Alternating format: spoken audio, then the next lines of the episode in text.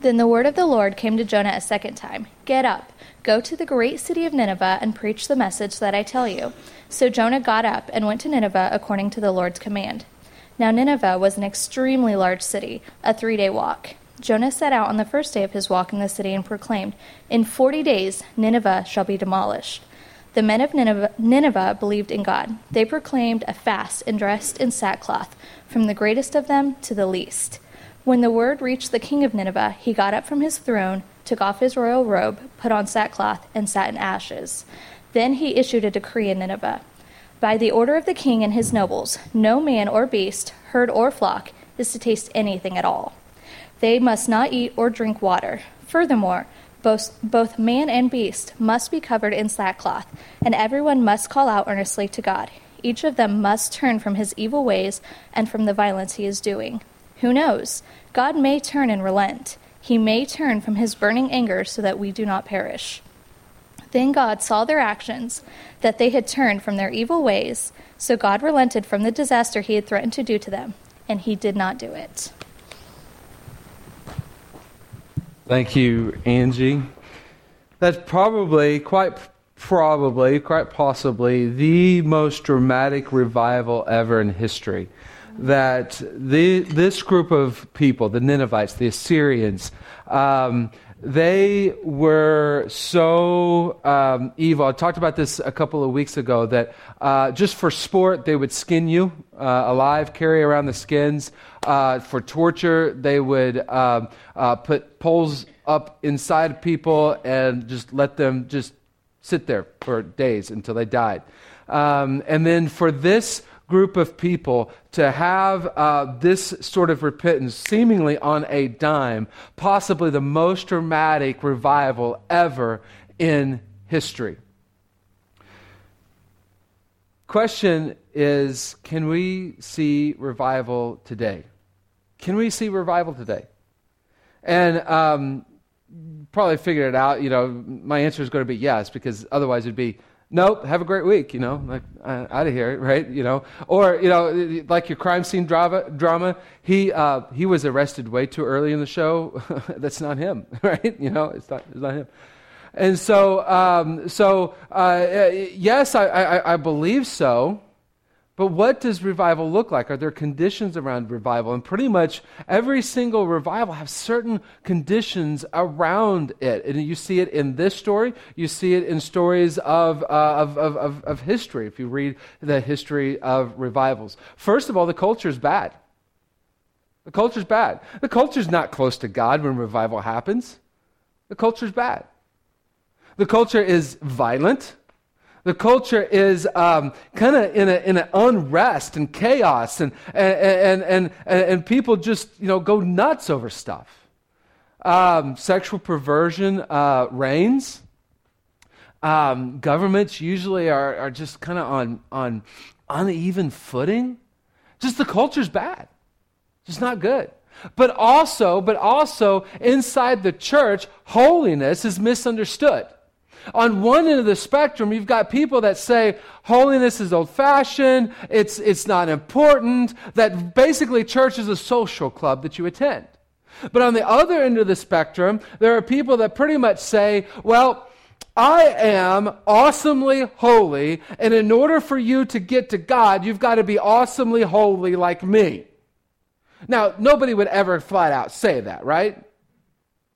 But, well, maybe, one or two. But with our actions, we say, I am awesomely holy, and for you to know God, you must be awesomely holy like me. Holiness is misunderstood. And this is the case in Jonah's day. Nineveh was horrible.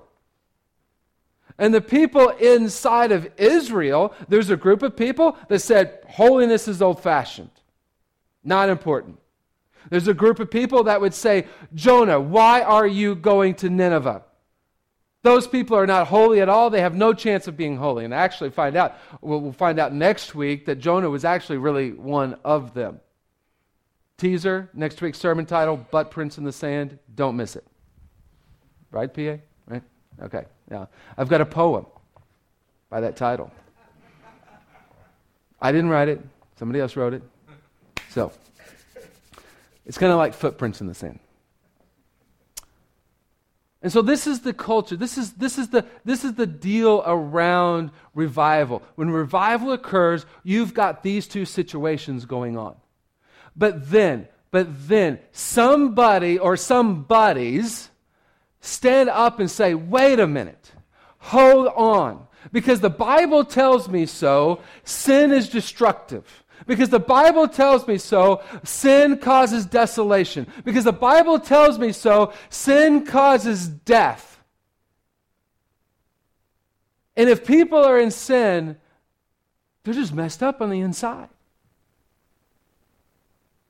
And holiness isn't a beat stick in order to beat somebody over the head with it. Holiness is actually life. Holiness is actually light. Holiness is actually the hope that people have in the hopelessness. And these somebodies become intoxicatingly passionate to rescue and rebuild those far from God. There's something that comes up inside of them that says, I have to do it. And other people look at them and say, You're punch drunk.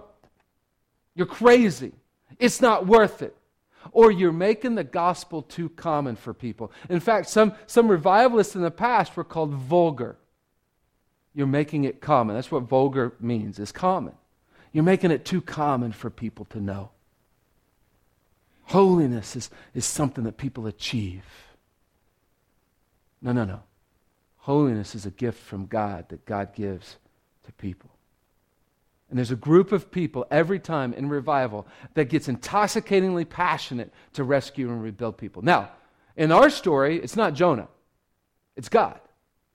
God just drags Jonah along for the ride. I've got to have somebody, and it's going to be you, bro. and he just drags Jonah along. But in every revival ever, this is something that you see. But also, you see that God is doing something in the, behind the scenes. Now, in this story, this story is just like just a facts man type story. You know, it's just like Jonah had one sentence preach, uh, or preached one sentence, and everybody came to know God. Uh, maybe, probably not. Just the facts, man. Uh, just what happened. You know, in a nutshell, Cliff's, Cliff's Notes edition. As I was doing some research about Assyria and the, what we know of the kings around this time, there was one king I was for sure that I for sure knew uh, had to be uh, had to be a king during the time that Jonah was alive. And during this king's reign, two things specifically happened. One is, is that a plague uh, uh, uh just just completely went all over uh, Assyria and they couldn't go do their conquests and stuff. And so, for a violent people to stop doing conquests because of a plague, I mean, that's a big deal, right? That's a big deal. Then a second thing happened right on the heels of that uh, plague was a solar eclipse. So, to a religion that was highly superstitious, to have a plague and then a solar eclipse, they were kind of on edge. And what we know about Nineveh and that region of the world, it's on a fault line. So they dealt with earthquakes all over, uh, all over history. But also, also, the, the, the, the Nineveh, Nineveh was probably, was probably meant the city of the fish. So here's what you got. You've got a guy, Jonah. We could call him the man of the fish, right? He just got spit out of a fish. And he bears the marks of this. What happens to when, when stomach acid hits the skin? I don't know, but probably something, right? It's probably very evident, like, what happened to you, bro? Sort of deal. Don't know. I mean, if, if you know somebody wants to be puked on over and over and over till we get the stomach acid up, I mean, we could probably make that happen, but uh, try that at home. So we've got the man of the fish going to the city of the fish. His name means peace. Jonah means peace, but he has a message of destruction on possibly on the heels of maybe earthquakes, plagues, and solar eclipses. So God is working behind the scenes to bring situations together to fit in, and all that's needed is a spark. What's that spark? That person that's intoxicatingly passionate for this to happen. That's what you see all over revivals. God works behind the scenes. And that spark occurs, and what happens? Repentance and belief. Or belief and repentance. That word belief in this story, when it said that, that Nineveh uh, believed God, it's the, it's the image of a, of, a, of, a, of a nurse carrying a baby. So, really, what that's saying is that the Ninevites crawled up into the arms of God. And if you're far away from God this morning, you've come here searching for God, church isn't about church. Church isn't about showing up. Church isn't about being holy and proving our awesome holiness. This is about crawling into the arms of God and finding a heavenly Father that loves us no matter what. That's what belief is.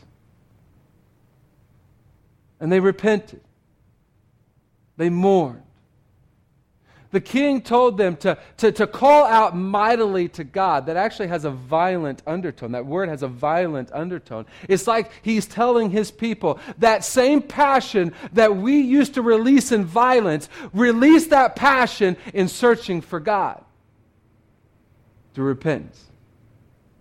That's what happens in every single revival. People who are Christians become more deeply in love with God, and people who aren't find God, and it's people that others never thought possible would find God. And then rebuilding happens. It says that God relented. God, God. Some people say uh, uh, changed his mind, but really the idea behind that word is, oh. If I if I put a picture up here, if I put a picture up here of a of a puppy, in a, in a, uh, uh, a shelter, behind bars.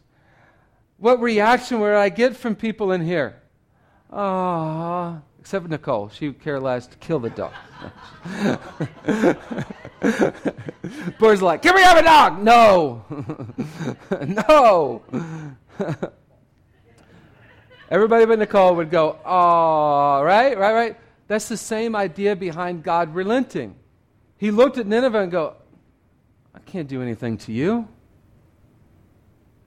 Life gets rebuilt when people come and know God through revival. Transformation occurs in individuals and in communities. Now, God is sovereign. He can do whatever He wants whenever He wants. It is not a formula A plus B plus C equals revival. God isn't backed into a corner that way. But at the same time, we see things happen in history that, that, that, that, lead us to believe that there's something that we can do as we kind of wait and anticipate. And first of all, we've got to become intoxicatingly passionate for a people group. And that only happens through prayer. How do we see this? It only, it only can happen if we decide to pray.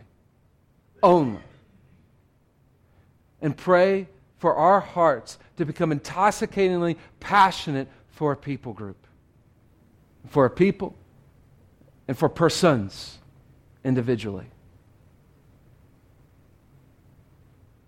And pray also that God is doing work behind the scenes that we will never know until they come to know Christ that things are working and that God is working on their hearts and God is working on their lives to, to bring all this together. And all it needs is a, is a spark, and that spark is us to, to light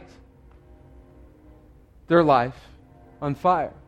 But also pray for life this is something I'm praying for myself that, that, that, that, God continues to form my faith away from, I pray a prayer so I'm not going to hell, away from even, uh, from even a serving faith to a life filled faith. God, Jesus Himself promised that He came to give abundant life. And I'm asking God, what does that look like? Because another, as another Christian author and pastor said in, in, in, in the title of his book, I became a Christian and all I got was this lousy t shirt. Like, isn't there more to this? Because Jesus himself said it's abundant life. Are we praying for that abundant life for ourselves? An abundant life to the, to the point that it's overflowing and flowing into other people? But we cannot use prayer as, a, as an excuse to not act. So we do that a lot if we were honest as Christians. I know it's church, so we're not going to be totally honest here, right? Right, right? We just put on this face and, you know, do our thing. But we can't use, a prayer, uh, use prayer to not act. Got to pray, but we've also got to act. If we want to lead people to Christ, if we want to lead people to Jesus, we've got to have influence. And we cannot have influence in their life unless we are present in their life. Are we showing up around people who are lost? Or are we so holy roller that they've got to become like us in order for us to share Christ with them? We've got to be around them, we've got to be present. And look, look, look. I'm an introvert too. What? Yes. People scare me. Right, Angie? People, people scare me. People scare me. Following Angie, like she several introverted posts on, on Facebook this week, and she's nervous now because I'm pointing out her introvertedness. Yeah, just and we're a church of introverts over over. I mean, by and large, Jack, Paul, Scott aren't, but other than that, you know, we're all introverts. Like this week at Walmart, I got in line behind uh, another pastor here in Republic. I mean, he's a good guy. But what happened to my, to my, to my stomach? Went in nuts. Why? I've got to talk to him now. Right? Ah, what do we talk about? Small talk. Ah, scares me. Scares me. Got to be present in their life. And we've got to get past, I'm fine. Team leads were talking last week about that, how we've got a culture of, I'm fine. Why, why do I get nervous be, be, be behind this pastor? Because, oh, how's your church? It's fine. How's your church? It's fine. You know, they're tuning me upside one down the other, but I'm fine. You know, right? right, right.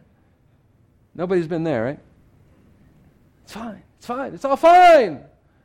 But in order to be present, or in order to get past the fine, we've, we've got to be present. We've got to be present in their life. We've, we've got to be around them. We've got, to, we've got to want to serve them. We've got to ask, how, how can we pray for you? Maybe it's going to the same, same restaurant, same diner, same, same, same, same place so that we can impact the same people. Going to the same gas station, actually going in to pay, right?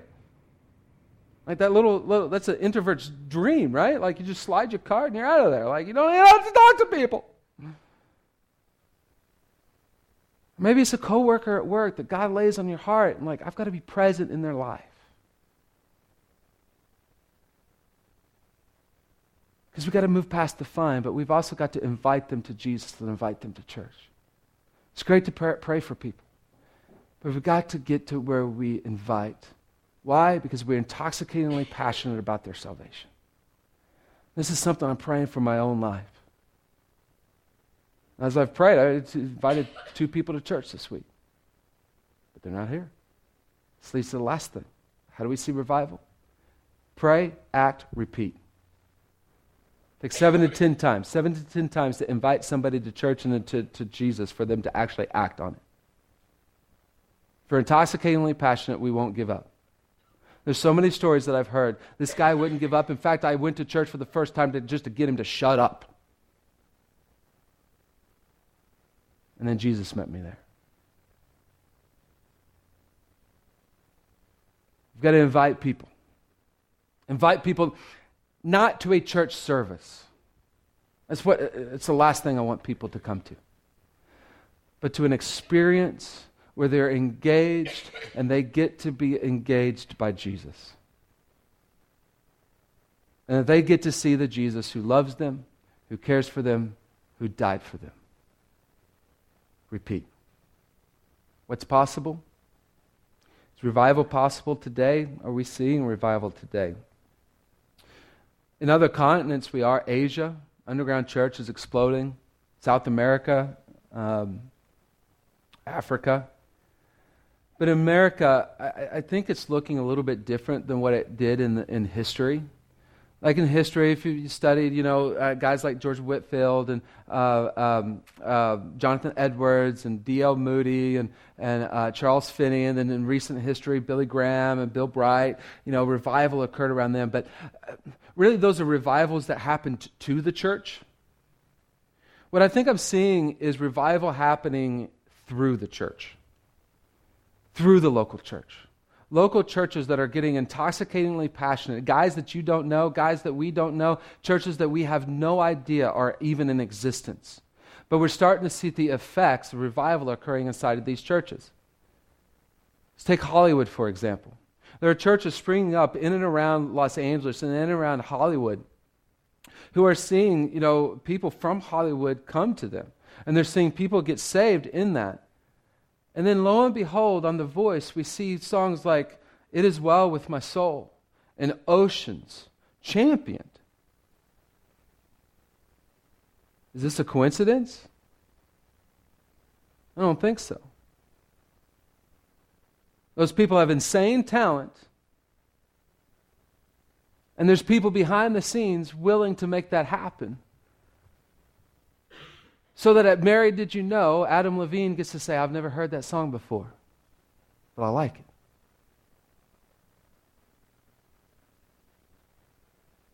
Churches are springing up, and we're seeing the effects on culture.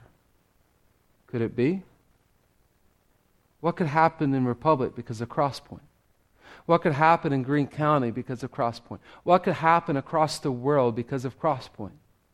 There's been talk of, of, of being present in, a, in, a, in an apartment complex somewhere around us that, that maybe anger prevails. And maybe abuse prevails, and financial brokenness prevails, and, and pornography addiction or other addictions prevail. But we are present to serve them in order to see people come to know Christ and revival occur inside of people, inside of apartment complexes. We've talked about serving apartment complexes through Easter baskets leading up to Easter in March. What could happen if a people got intoxicatingly passionate? Last week, we t- I shared a little bit about Nicole's and my story and, and coming back for, for a purpose, for, for something that was rallying around in our hearts and our minds. And that was to plant a church in the student and young adult district of Springfield. There are 40,000 plus students on campuses within spitting distance of each other. Some of them try. What? A couple thousand go to church? A couple thousand out of 40? Didn't work out then, and four years ago when we were interviewing, talking about, man, this was really in my heart. And I think most of you were just, you know, like Aunt Gertrude, and just like, oh, that's cute, you know, because no students and young adults were coming here at that time, as college students and, and young adults. And we've got several. What's it going to take? Some people getting intoxicatingly passionate about the rescue and rebuild of students and young adults. And I believe that the culture is even more ripe now because all the churches that could have done something about it in 2011, pretty much all of them aren't in the downtown district anymore for one reason or another. So now the church presence down there is either, quite frankly, churches that student and young adults aren't going to give the time of day. But it's going to take a church saying, we could care less how much money we quote unquote lose on this venture to make a church possible that will speak the language and get the attention of students and young adults. What about an unreached people group someday? God will give us an unreached people group. Maybe it'll be a Muslim people group. Maybe it'll be a tribe in South America or, or Africa. We've got a contact who used to go to church here, but he's going down to Honduras um, soon, very soon, uh, to do um, uh, humanitarian aid to the Army, through uh, National Guard uh, reserves. I told, man, if you hear of a way that a church can help, let me know. He said, oh, man, Honduras is dangerous. I didn't say this, but I was thinking, all the better. Because where does revival happen? Inside of a people that's far from God. We've got to pray. Can you make it a priority to pray about becoming intoxicatingly passionate for people? Can we act? Become present? Many of you know that Nicole and I have been working out a debt for many, many years. And one of the one of the things we're looking most forward to, I mean, we're looking forward to the freedom of not being in unsecured debt. We will still have the house. Fifty four hundred dollars away this spring. It's it's all over. Looking forward to a new car because when I many times when I hit my accelerator, it does the opposite. It was our wish that we would go on a cruise for a 15th uh, anniversary. Well, that's this summer. It's probably not going to happen, but we're looking forward to that. And it's okay to look forward to those type of things. God gives us money to enjoy. But you know a piece of the enjoyment puzzle is? We're looking forward to being able to take our oldest down to Bolivia to meet our World Vision girl. To see her home and see um, the conditions around her home and the work that World Vision is doing there. We're looking forward to maybe adopting one day from China somewhere. But we're also looking forward to when we have an unreached people group as a church to be sitting on cash and sitting on passports, to be ready to go. We're taking three, four, five scheduled trips a year. But then, but then, but then, what if we as a church are on cash and on passports? And a crisis occurs. And tomorrow, three people are on a plane. Don't care what it costs. Why? Because we're sitting on it. We're ready for it. What's it going to take? People becoming intoxicatingly passionate, crazy, punch drunk passionate to see people far from God come to know Christ? Will you be that one? Let's pray. And Father, Lord, I thank you for this time. Thank you for the um, death that you gave us. That holiness is a gift. It's not something we work towards and that we impress others with. That is something that is that is, that is for the common person because we are all common. Do something inside of all of our hearts to make this church a group of, of individuals intoxicatingly passionate about rescue and rebuild. Do a work inside of me. because I've got a long way to go do a work inside of us so that something will happen that only you can get the credit for. It's your name of prayer. Amen.